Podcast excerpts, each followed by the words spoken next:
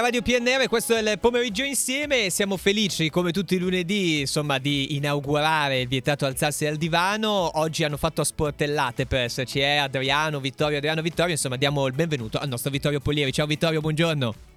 Ciao Carlo, un saluto a tutti gli ascoltatori. Ho vinto io. Ah, ho creato hype eh, perché? Perché l'ho anticipato proprio al volo.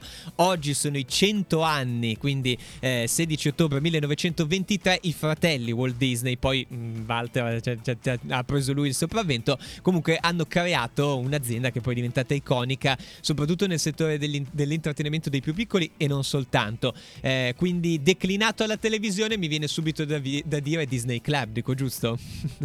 dici giusto, dici tan- tanto giusto eh, ti faccio notare peraltro giusto una piccola statistica che Disney oggi è una superpotenza e credo che l'unica azienda al mondo che possa inglobarla è solo la Apple. Ah, Quindi ci troviamo davanti a un colosso dell'intrattenimento a Mamma tutto mia. tondo. Dicevi Disney Plus, eh, di- scusami, Disney Eh, Club. anche a me veniva poi- da dire. Poi arriveremo a Disney Plus, hai ragione.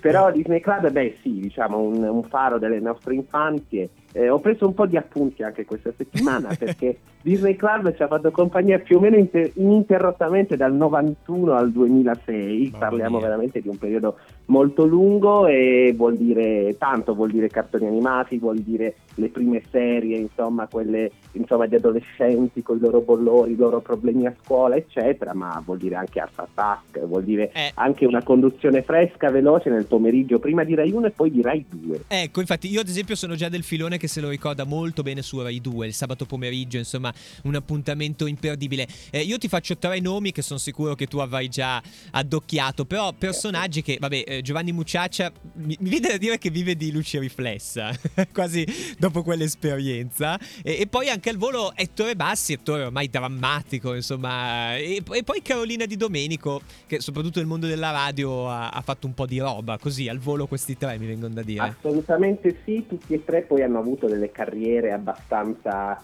eh, diverse perché Ettore Bassi ha fatto tanta Eh. fiction, Carolina Di Domenico continua a essere una speaker di buon successo, conduce diciamo anche dei programmi in televisione ogni tanto sempre a sfondo musicale, però Certo. È innegabile che la- la- la- il nostro cuore batta per Giovanni Mucciaccia. Mamma mia. E, sì, sì, sì. insomma un uomo straordinario io ho preso alcuni appunti anche qui perché eh, lui ha condotto praticamente la trasmissione dal 98 al 2014 parliamo Mamma mia. ovviamente di Art Attack e voglio finalmente sfatare un mito perché anche se lui diceva che era eh, era- era sempre lui a fare gli attacchi d'arte, a costruirli, ad assemblarli. In realtà, cioè, io ho sempre Come? notato che le sue, le sue unghie erano diverse Ma da co- quelle del, que- Esattamente, da quelle del, del vero autore, che poi era quel Neil Buchanan, anche noto come Neil il grande artista, che Ah. poi faceva l'attacco d'arte più o meno a metà trasmissione. Ma Quindi, dai. Vediamo finalmente l'arcano, su. Dai, ma guarda, rimango allibito. Io ero uno di quelli ingenui che pensava che fosse lui super bravo a fare tutte queste cose.